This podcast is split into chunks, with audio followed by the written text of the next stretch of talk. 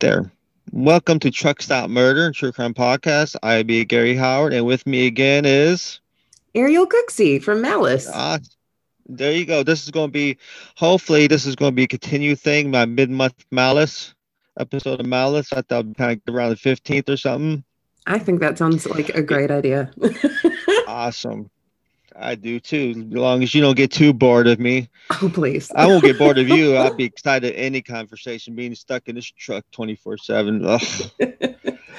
But this episode, I won't get too much of the, you know, iTunes reviews and all that stuff. We'll we'll get to that at the end. But this episode, I was at the TA in Whitestown, Indiana. Mhm. It's right north of Indianapolis. It's not too bad of a. pla- I mean, it's busy because it's near Indianapolis, Mhm. but it's not too. bi- bi- It's a pretty busy spot anywhere around that big city. As truck drivers, anytime you get around big cities, it gets pretty busy Mhm. and with them and this you'll hear about the remember the last time i told you about truck drivers as prima donnas crybabies wait till you hear the reviews i was kind of disappointed last week but this week there's a lot of complaining but yeah ta it's where is it? It's right there on 65 have you been to indiana? I haven't. no? You're not missing much. Just it's like it, between that and illinois it's just cornfields and flatland there's really not much of nothing. All right. and all as you go up towards chicago you then you have chicago areas which is ghetto and jackson 5 if you remember that? I Gary, do. indiana? Jackson 5 Mhm. yeah. But yeah this is um on i-65 state road 334 on exit 31 normally i don't stop at the because that place is they're they're really greedy on their parking. Usually they might have like this place right here. It has 169 spots but i can guarantee you 100 of them are reserved. So you actually have to pay to park. So like where i park at like a lot of places i feel that they use you can use points because as you fuel you get points Mhm. but T and you can use the points to park in these reserve spots, but TA won't let you do that. So yeah, they're pretty greedy. But this place I had to stop here because it was busy around Indianapolis, Mhm. and it has 169 spots overnight parking. Got nine showers. Yes, I do shower at truck stops. Got to it clean. But yeah, and if if you ever do travel through there and you want your little bite to eat, let's see what kind of restaurants. I'm gonna try to go through this truck stop really fast because, like I said, the storyline I told you before is crazy. Hopefully, getting down and tuck volume or soma because you ain't gonna believe the story. Whew. But if you're at, yeah, if if you're at this truck, just say you're driving through in North India and you want to stop for a bite to eat this truck stop, they have the Country Pride restaurant, which is like a country, like a Cracker Barrel type for truck drivers. Mhm. And then they have Popeye's chicken inside the restaurant, the truck stop as well. But because they own, they're owned by TA and Petro, the prices go up. So you can't get the regular. yeah, that's it's ridiculous if because as TA runs them like well like Burger Kings, if there's a Burger King there, you might as well forget about two for five Whoppers because they don't do that because they're owned by. So any sales that the restaurant has normally is not exempt in these TAs. Matter of fact, some of these TAs and Petros will actually charge you extra for the convenience of being in the restaurant at a truck stop. That's a Like dick move. That's TA and Petro for you. Any way they could get a dime out of truck drivers. Yeah, um, Joplin, Missouri. I I talking about me. I stopped there for. There's a Taco Bell there, Mhm. and there's a surcharge on it for like two fifty, three dollars. I was like, what's that? Oh, this is convenience charge. What? yep, there's TA. So you got the Popeyes there, then, and then I didn't go too far. Usually with these restaurants, I go within a quarter mile of the restaurant because after that, you might as well just go there. But there actually is quite a bit here. You have the Cracker Barrel, Panera Bread, Starbucks, City Barbecue, these, and Chick. Well, they, there you go. That's about it. That's within a quarter mile if you ever Mhm. travel through there. And oh, I almost forgot the reviews. And the reviews this place, I'm just going to go into once. And a lot of them, they're complaining about the Popeyes pretty much. like the one with anonymous user said country pride is close to corona covid-19 which why would you want to use that as a review on a restaurant i don't know that's state ran ain't it isn't wouldn't that be more of a state ran thing to have I would think so. certain well he's mad at the country pride because of it. It was closed because covid-19 and another one marcia loves god said the cashiers are acting irright irrigate irright ir, i'm i i r r i t a t e d. I'm a mush mouth irate there you go Irate. the cashiers acting irate yep That was common. yeah complicated. blah, blah, blah. Fairly simple word. Um, yeah, you were you? I bet you were. okay, now here goes the Popeyes, another anonymous user. Um, walked into Popeyes and was told I would need to be served. uh, He would you would not be served without a mask. So they're they're really up, you know, making sure people wear their masks. Another one star review. This girl you're talking about at Popeye, she pulled her mask off over her nose, and we she saw me walk in without a mask. There's a male employee with his mask all the way down to his chin in the kitchen. Well, I'm not gonna go too. A lot of these are just about the Popeyes bitching Mhm. about that they have to wear a mask and stuff like that. You probably seen where they're wearing them all wrong. Oh, like their yeah. nose would be sticking out, or yeah.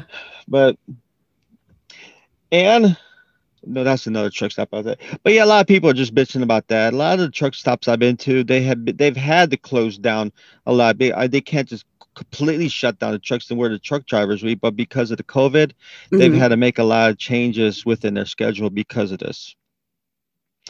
So the case that I heard it I found in Whitestown, Indiana. I'm sorry, it's long day today. but um Larry Eyler, you said you've heard about this individual, huh? I've heard of him. I'm actually, I mean, and I'm I'm a pretty big uh serial killer buff. I'm gonna assume he's a serial killer. Uh because you were Yeah, he is. trying to hold on tight on this one.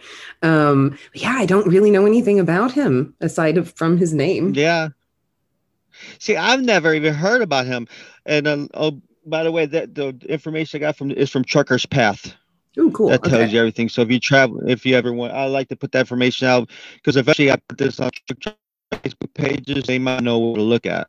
Mhm. But yeah, I've never heard of Larry Eyler. I've seen a lot of serial killers. As a matter of fact, where this happened at is where a lot of my running grounds was. I mean, Mhm. taken I was a teenager, happened like between seven, by 81 and 84. This Mhm. all happened around that time. I was a young kid at the time, but this happened like Northwest, happened in multiple states, but mainly like Chicago and Indiana. But yeah, Larry Eyler, also known as the Highway Killer, Interstate Killer, Hmm. and exciting. So, furthermore, so Larry William Eyler was born December 21st, 1952, in Crawford, Indiana. He was the youngest of four children born to George Howard Eyler, which I'm not going to get. There's the dates was September 19th, 1924, and Shirley Phyllis Kinder Kennedy. Could be a Kennedy. But yeah, his father was a real bad alcoholic, known to have physically and emotionally abused his wife and children. Mhm. Which I sorry, him, his parent, his come to find out a lot of this, through the years, his mom will remarry a lot of people. You know, a lot of different men. She should go through like four different marriages, Mm. and being the time frame is, which never baffles me. It being abusive to your wife was more acceptable back then for some reason. I don't know why. We've come a long way since, especially when it comes like alcoholic. I know myself. I grew up in like an abusive family. Mhm. So I just was. So he grew up thinking that was a norm, you know. Plus, with the husbands, they she had a, four kids, so she really had to, you know, put it out there to try to support all these. And then you have abusive husbands on top of that, Mm. who's really not supporting them. It makes life hard. Sure. So, so while she was at work, course, would be she would have to be, you know, separated a lot. Eyler's parents separated when he was two years old, and he and his sister regularly was placed in with baby sisters, baby sitters, foster mm-hmm. families, or simply left in care of their two other siblings, so their kids would be actually be watching them. Hmm. So through this time, he really never had like a, a male role model right. take care of him. A lot of people will think this would would come around to this. But um, yeah, so Eyler attended St. Joseph's High School in Lebanon, Indiana.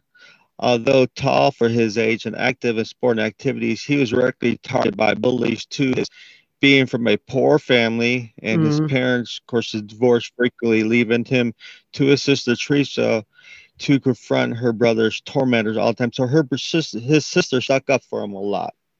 Well, I mean, so you find out least. he had like a real. I'm sorry. Oh, I just said, well, he had that at least, you know. I mean, doesn't yeah, like I mean, much else going for him. Oh no, because his mom was at work. Because I said like four different marriages, mm-hmm. and they all left him just abusive, and then the sister being because people, you know, how kids could be there. If you're you got the stylish clothes or whatnot, you get picked on mm-hmm. by everybody else who might have the haves, have nots, and of course his sister would pick up, you know, stick up for him. So in 1957, Eyler's mom remarried. This marriage lasted for one year before the couple divorced. His mother married for a third time, which I'm just mm. repeating this, all this other stuff. But due to his increasing stubbornness and erotic behavior, of course, with that, there's nobody, there's no male figure kind of keep him in line. Behavior at the so at the age of 10, Eyler's mother placed him in a home for unruly boys. Oh. So he found his experience emotionally devastating and within weeks had tearfully persuaded his mother to allow him to return home, promising to improve his behavior. Shortly thereafter, Eyler underwent a psychological, uh, why can't I speak today? Psych- psychological evaluation from a child guidance client, clinic. These physical tests um, revealed Eyler to be an average intelligent intelligence although suffering from severe insecurity and holding extreme fear of separation and abandonment. I want you to see where that comes from. Yeah. You deducing these fears sourced from his home staff recommended by other temporary place in a Catholic boys' home. So it seems like people just constantly getting Shipping rid of them. back and forth. Yeah. You know, it's interesting. Then, you know, um, I worked for a while for a nonprofit organization, and part of what they did, they had um, an orphanage and children's home, and um, mm-hmm. there was a child there that I met who was 13 years old, and because he had been to so many placements, shuffled back and forth, it was traumatic each time. By the time he was 13, he'd regressed to the point uh, emotionally and physiologically that he was no longer potty trained. I mean, it can take a huge impact, a huge hit on a kid's brain. Oh right, I know, man. Because I have a relatives that the same thing where he had a mental breakdown. He just kind of gave his kids off to everybody, and they they have not been the same. Mm. So I mean, there's no not like like I said, abandonment problems, no security or nothing, not no. It just try and get attention from anywhere they can mm-hmm. grab it from. So that's how his childhood grew up, and it just did, it did not get any better from there. So when he finally reached puberty, every Eyler discovered something.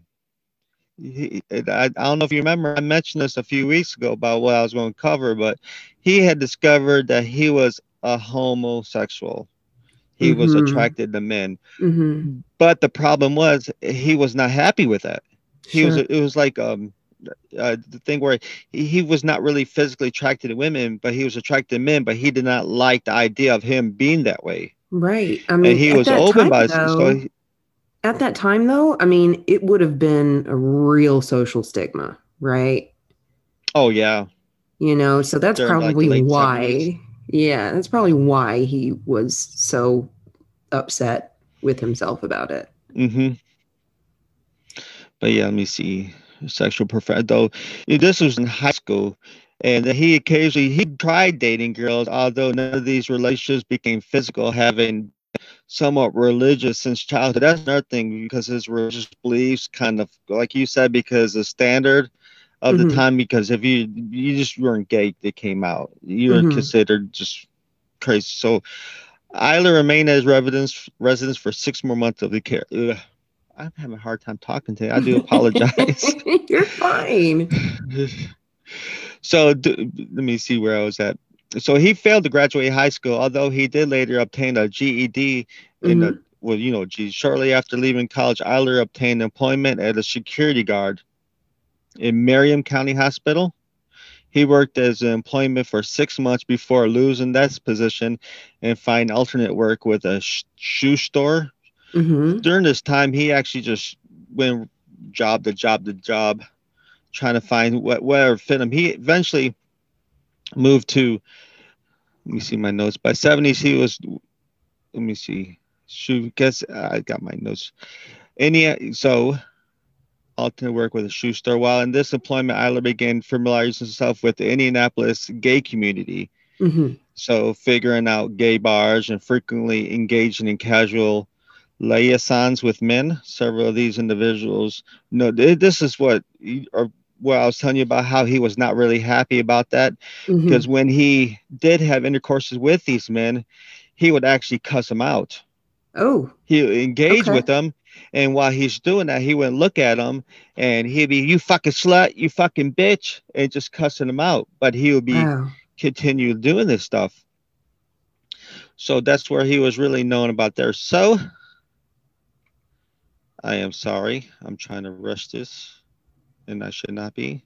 You're fine. I promise.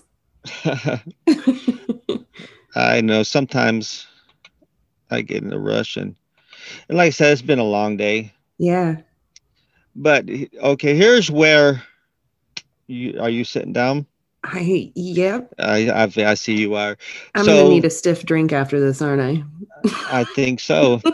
So okay. in August, well, you, get the idea about his how he grew up. You know, Mhm. broken up families. He realized he was homosexual, attracted to men. That he, he was not kind of like I don't know if you ever watch any stories about Freddie Mercury. He had the same thing Mhm. where he tried to interact with that girl Mary, but he could just not. And that's where he had. So here we go. On August 3rd, 1978, Larry Eyler picked up a 19 year old hitchhiker named Craig Long on 7th Street in Terre Haute. Shortly after Long entered the pickup truck, Eyler proposed youth, resulting in a Long's attempt to leave the vehicle. Well, he actually proposed to him if he could tie him up. This was his thing. He would like to tie him up Mm. and put blindfolds on. But this guy, he was not in it.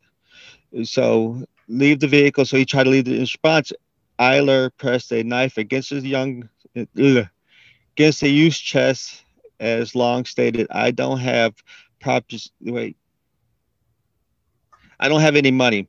Eyler then drove towards a rural field, stating, "It's not your money I want. I'm not. I I'm not after your money." Then he Oh. ordered Long to undress before he handcuffed the youth, bound his ankles, then ordered him to climb into the back of his pickup truck where he already had a mattress waiting for him, kind of like in plastic. Uh-huh. And then Long attempted to flee from the pickup as Eyler undressed. Eyler chased him with a with after him. A Long shouted, so he's scaring the guys shouting, "You queer!" In response, Eyler stabbed the youth in the chest repeatedly, re- puncturing his lungs. Long slumped to the ground, frightened to death. He later stumbled to a nearby house where, actually, at the time, I forgot to mention that he actually played dead. Oh. He stabbed him a few times. Figured he he actually filled, you know, the air breathed out. So he actually pun- pu- punctured the lungs, and he thought so. He figured if he act dead, that maybe that he'll leave him. That's exactly what he did. So he was able to get up and go to a house where he was where the police was actually called. By that time eyler had already returned. He saw where he went went by the house and told um, the person there hey i just stabbed somebody. Mm. so he actually confessed. So eyler later shortly therefore eyler drove to the house as long received first aid and offered the key because he was still handcuffed. So he Mm. offered the key to the sheriff sheriff's deputy claimed that he had stabbed a young man accidentally. He was arrested and taken to custody, and search of his vehicle recovered a hunting knife, a metal Mhm. tipped whip, butcher's knife, and a further set of handcuffs, tear gas, and a sword. That sounds accidental. So- Oh yeah. So Eyler was later charged with a, a aggravated battery, to which he agreed to, ple- to a plead guilty. A judge set his bond for ten thousand dollars, and this sum was raised by his friends. He was released on bail until August twenty third, and this day Eyler's lawyer, and he was sent to jail for ten years. Came out, and everything's fine now. There you go.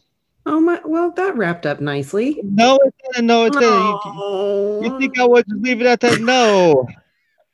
what happened was Eyler's lawyer um, intercepted um the individual for and offered him a check for twenty five hundred dollars in return for his degree not to press charges. And of course, Long accepted it. He took the man's check, and Eyler changed his plea to not guilty and such, and he was acquitted for that. So the Wow. judge had to acquit him, and just with prejudice, of course. Whoa! So he paid the guy forty two hundred dollars and said, "Hey, don't don't say nothing. You know, just leave. Don't press charges," which he didn't. And the judge knew what was going on, so he dismissed the case, acquitted him with prejudice. Okay. Say, I have to do this because there's there's no there's nothing. But we he got he had to pay forty two hundred forty two dollars in court costs. Forty-two dollars. Forty two dollars in court costs. So well, shit. ain't that something? It sounds like not quite enough. But there's nothing he can give him. That's about the only thing he Right. can. That's why he put it with prejudice. So Right. while this was going on, so imagine what could have been stopped Mm. because as while this is going on, they're with the same matter, they're finding all kinds of bodies. Like, let's go through a little timeline. You know, so from 78, I 78, 82. Well, this is what they on the timeline says a 14 year old victim Devoid Baker, whose body was found dumped on the side of the road. Matter of fact, I if if I go through all these names, we'll be here all night because there was Oh no. a lot of them. Like Stephen Crockett, October 23rd, 1982. Edgar Underkofler, October 30th. John Johnson, November 1982. Stephen Agan, December 19th. John Roach, December 22nd. David Black, December 30th. Irving Gibson, January 24th. This was all in 83 Oh and the name just goes on and on. That's why I don't understand, especially with that being done Mhm. about how he got with the stabbing. He could have stopped there, but because he they paid the person twenty five hundred bucks, they dropped the charges, Mm. which baffles me. It seems like that the court would have been able to just jump in and take over charges. Don't you think so? I would. I would think. I mean, I, would- to me, it's like an attempted murder. But I guess if the victim drops the charges, then there's not much they Right. can do. Right, I would think so, but I maybe back then was like a little different thing because I know I got trouble before, where me and my wife got into an accident, and where she mm-hmm. actually filed charges against me. But right before I went to army, she dropped the charges, but then the state took over. Oh They're wow. like, "That's fine, you drop." And it seemed like they could have done something like that, but without the victim. hmm So, so during this time, that was that was during these years up to '83. Like I said, there's like 15, 20 missing. They're constantly finding these bodies, and they all have similarities similarities with them, where they've been stabbed viciously, with their pants down around their ankles, Mm. and of course, just mutilated in different fields and areas, and were known to be around homosexual areas. Mm. That's why they started questioning people who were they who they know where they've been hanging out at whatnot, and they quickly came up with Larry Eyler's name. Mhm. But the problem is they they have no solid evidence. They have nothing, you know, really getting them on this where he got it from. So they Mhm. just started following him all over the place. Where they tracked him at um going around Chicago around the gay area Mhm. and where he picked up one guy and I, I don't know why I think this is so funny, but it's called um the delivery wait not the delivery room, but um the loading dock. The, lo- the loading loading dock. dock. loading dock. And I, the whole my, the only thing I keep on thinking is parties in the front, deliveries in the rear, boys. oh boy. yeah, so but yeah, so they start following around and they noticed they had picked up a, an, individual Mhm. And, and with what happened with the other guy, he started proposing him how to you know tie up and stuff like that, but he didn't want to do none of that stuff. Mm-hmm. So on September 30th, 1983, uh, they finally got in. This was in Chicago. They end up in Low, Indiana, where he Mhm. finally convinced them, okay, fine, I'll tie me up and everything like that, but let's do it over there. So they pulled off on side the road in the truck. And so this is when the highway patrolman spotted a pickup truck parked alongside Interstate 65 with two men moving towards a nearby stand of trees. One Mhm. appeared to be bound, like I said, and the officer went to investigate, identifying Larry Eyler- Eyler as the owner of the truck.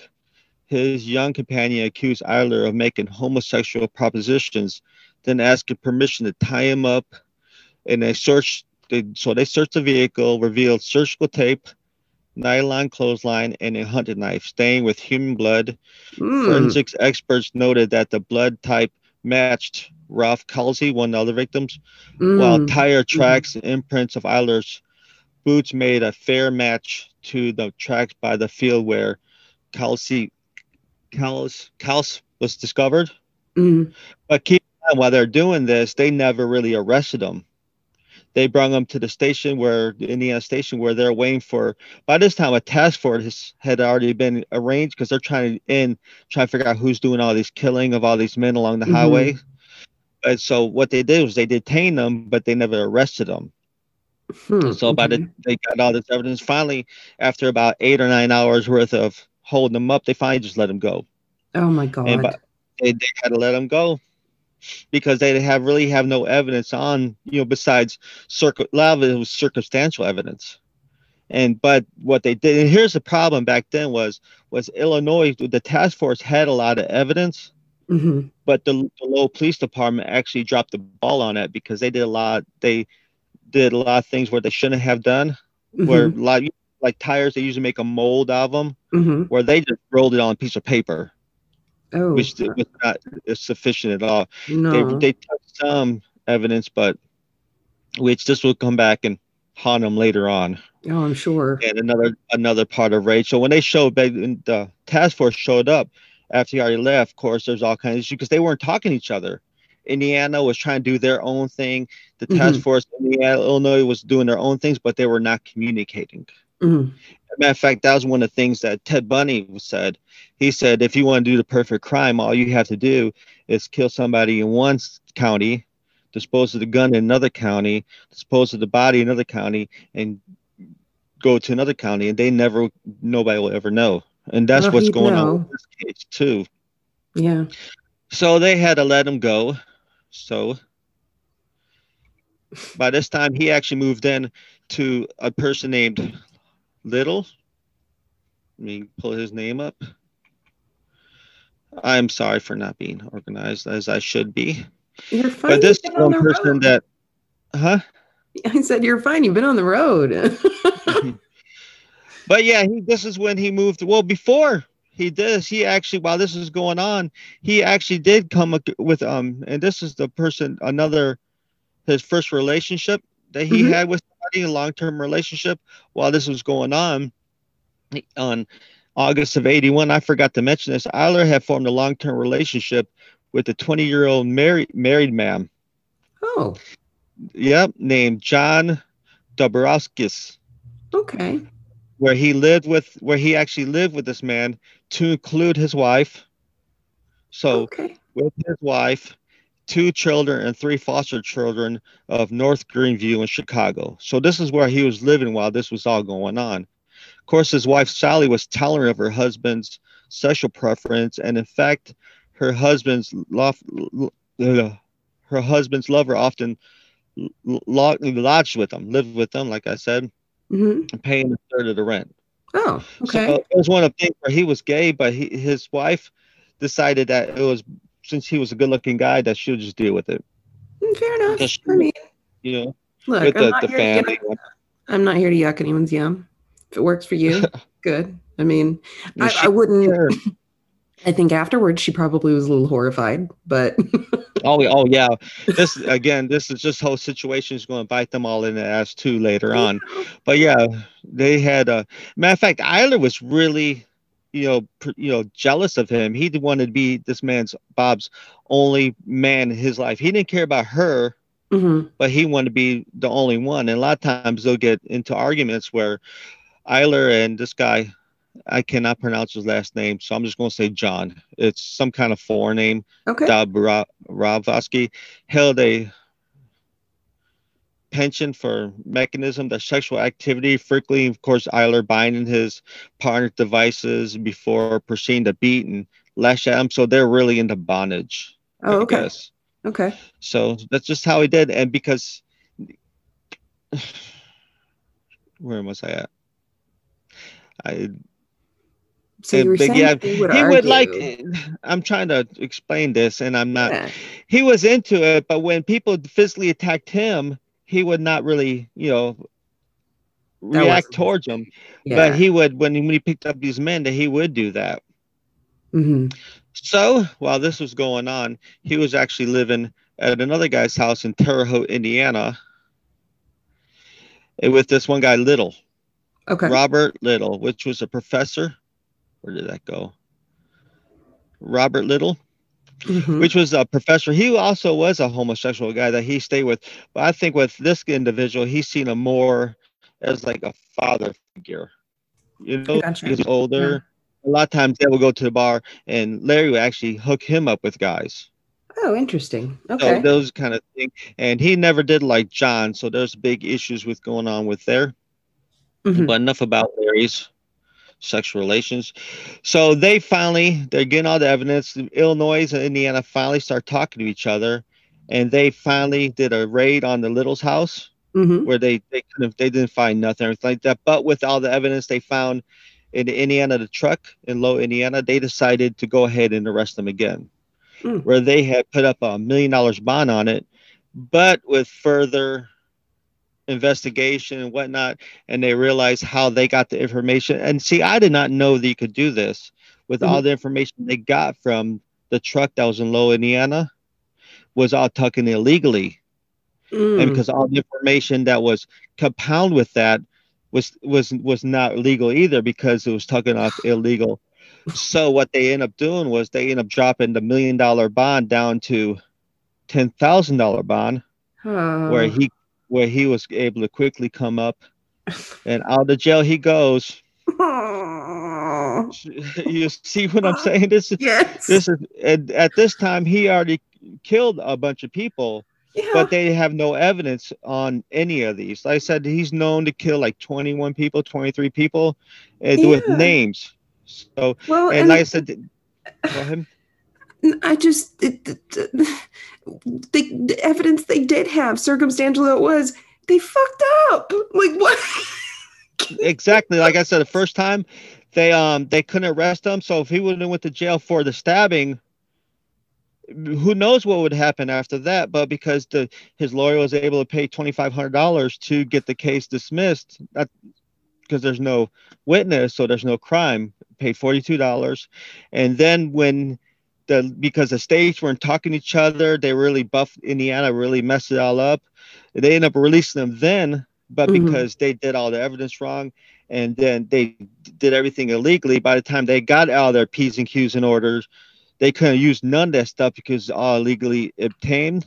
Mhm. Matter of fact, Thuda saw he actually tried a, a lawsuit, which I don't believe understand why he would do this. Why would your number one suspect for a massive murder? Why would you try to sue the, the state of Indiana Hmm. for for harassment? I think it came down to. I would just be. I mean, I'd be crossing my fingers that nothing comes up again, but Mhm. Nope. So, and then with this, because of the rest, and now let's bring you to Danny Bridges. But before, let me tell you about this poor boy. He actually had like a life like Larry Adler, Oh. where he, you know, broken up families and whatnot, end up in prostitute. You know, he was a kid. He was like 15 years old, but nobody wanted him. And then he Mm. got into the street like prostituting. Matter of fact, there is a movie, a documentary about this called Silent Shame, where they Mm. documented all the young kids. In fact, he actually, when they the, the producer found director found this, found him. He was actually in North Carolina, brought him back to Chicago, tried, but he just went right back in the streetwise. Mm. So, so one day on police, uh, three months later, on August 21st, a janitor with a skittish dog led his master to examine Larry Eyler's garbage in Chicago. Mhm. Police were swiftly summoned to claim the remains of. There's a bunch of garbage bags uh, of, like I said, Danny Bridges, a 15 year old, which homosexual hustler whose dismembered body had been neatly bagged and disposed of. Oh. So another victim to Larry Ida, where it could have been, pre- you know, prevented if they would have kept him in jail. So he's just keeping jail out of jail out of jail, Mm. and more people. So, like I said, he was. I'm not gonna go with everything they said because they're making this poor boy seem like just a, a monster, you know, prostitute.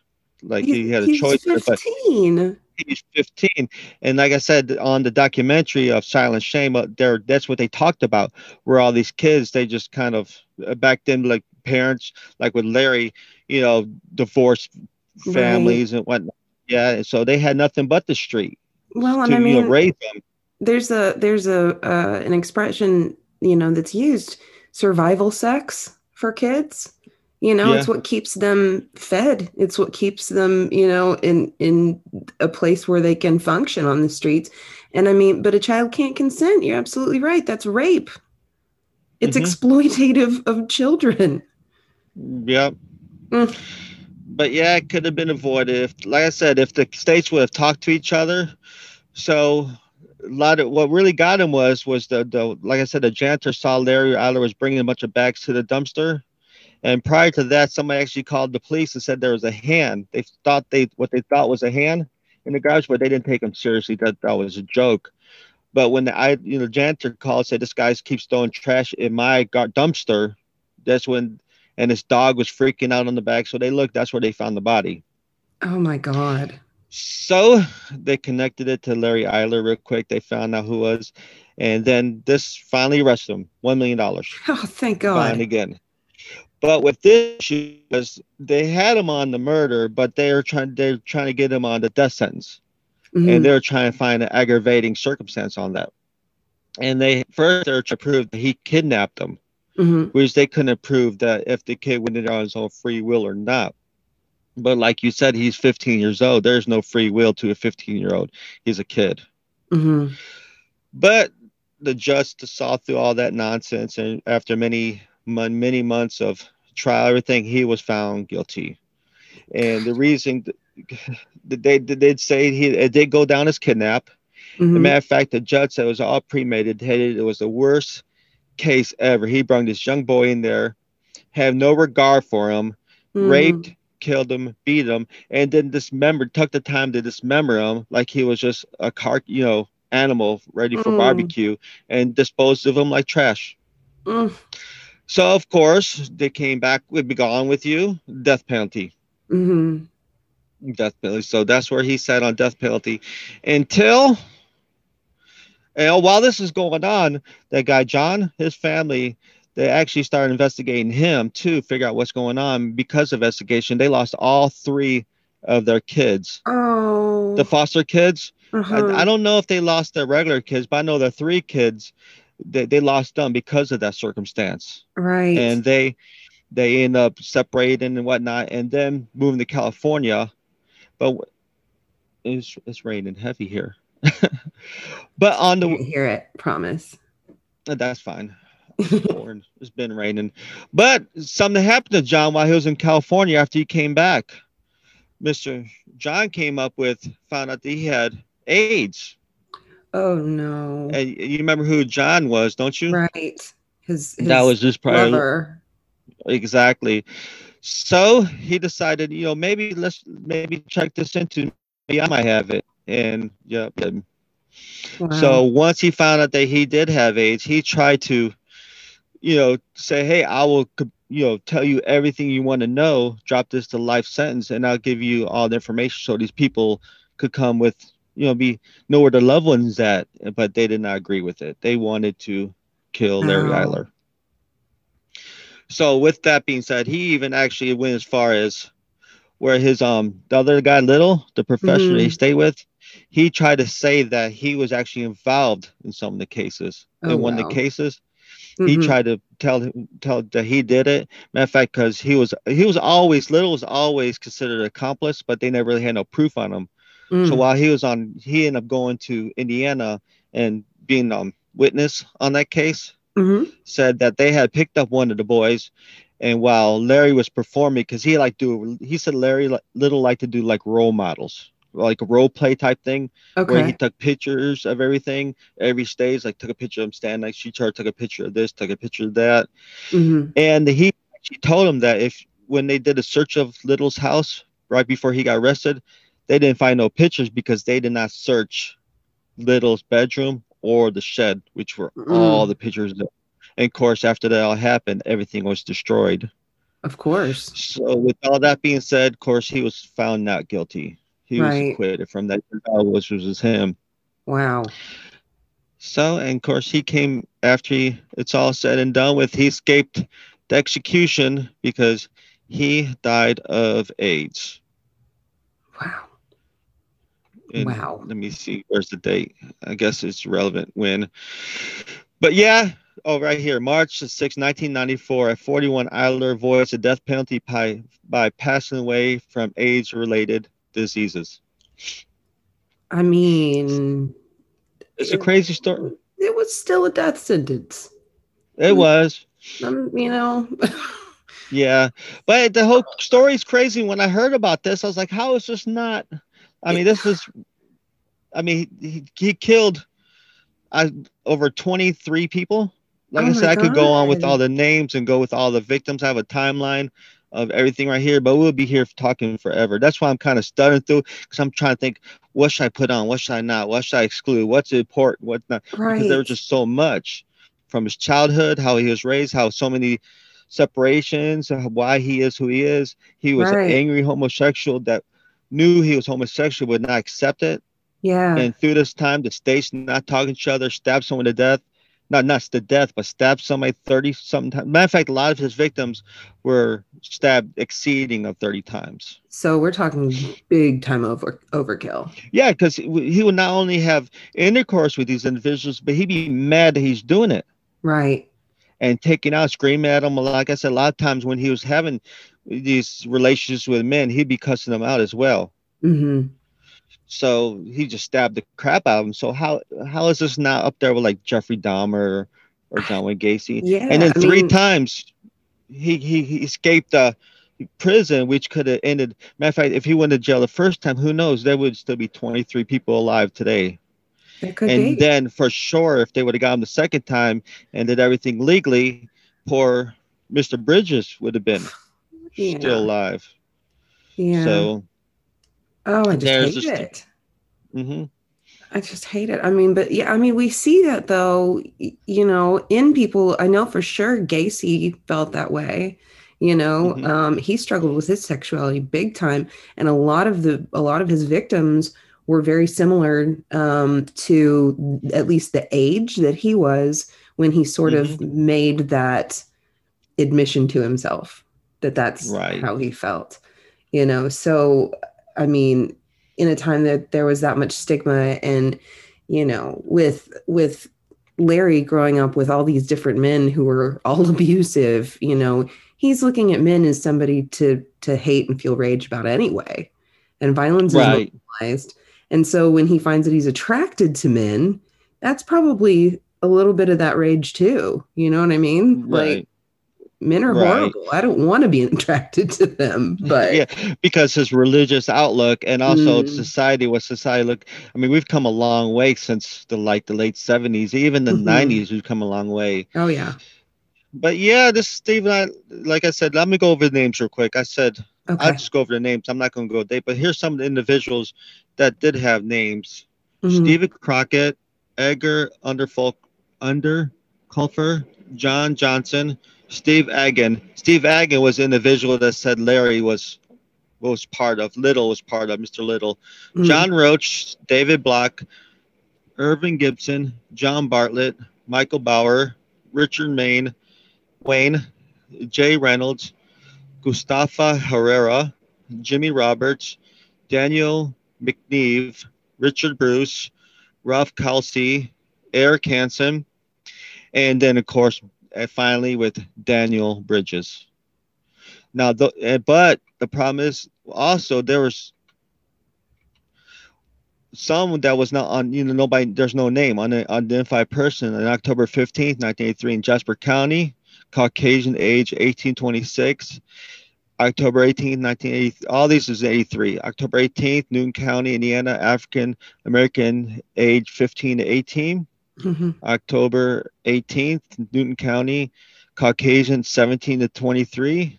December 7th, uh, in Hendricks County, Indiana, African American, age 25 to 39. Mm-hmm. And April, Cook County, Caucasian age 16 to 19. So these are all unidentified bodies, which itself kind of saddens me because where are their parents? Where's these people's family?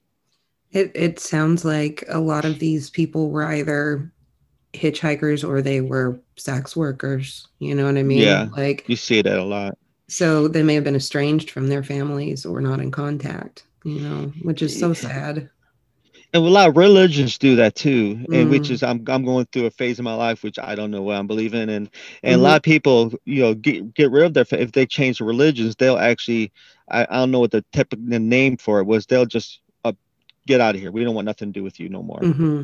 Mm-hmm. i forgot what it's called but there you go the larry Eyler, mm. the where john wayne gacy took over this guy because this was all not too far from john wayne gacy was at Right. Because it's all Chicago area, Indiana. I think he was in Ohio and Kentucky. Mm-hmm. Nothing was it said Ohio, but I've I didn't see no bodies that actually came up in Ohio. Okay. Okay. So with further ado, sorry about this. Like I said, long day, and my notes was in order. Out and plus, I was trying to figure out what was important, what's not important, because I don't want to sit there.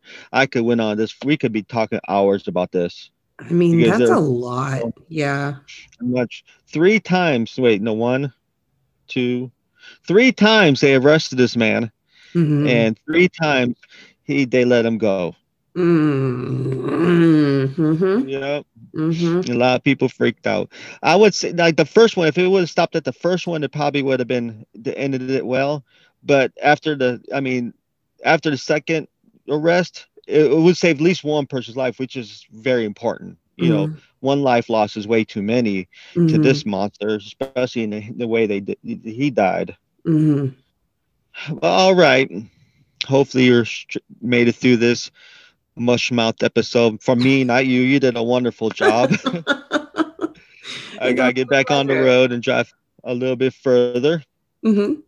But as always, if you like what you hear, go rate and review me and Malice on Apple iTunes. As always, you could get. Let me t- where they can find you first. Oh, sure. Um, I'm on pretty much any platform that you look. You can find me at Malice, or if you search my name, Ariel Cooksey, which is A R I E L. Cooksey is Cook S E Y. Um, my show will come up. So I know Spotify is that way. You have to look for my name. But on social media, um, on Facebook, you can just search Malice Podcast. On Instagram, it's Malice at Malice Pod. Twitter is at Malice Podcast. So, and I'm always always up for a good chat, discussion, all that good Excellent. stuff. and you know where to find me at since you're listening to me right now. But you could get a hold of me at Gary at Truck Stop Murder on my Facebook page. Pretty much everything's Truck Stop Murder besides mm-hmm. Twitter's Truck Murder mm-hmm. or Truck Stop Murder gmail.com. So Anything else to add? I don't think so. I think this was then. this was a really interesting story, though. I'm looking forward to next time and what you've got for yeah. me. I got a lot of stories. I wish I would have gotten my notes a little better. Like I said, I it's been a rough week. I've been mm-hmm. you know, kind of down the weather, setting the clock back really depressed because it'd be six o'clock in the afternoon. And it'd be like it'd be pitch black. Oh yeah, it's been it's bumming ridiculous. me out too. okay. So furthermore, as always and I like to end my podcast off with this that you can't fix stupid, but you can sure numb it with a two by four. We're out of here.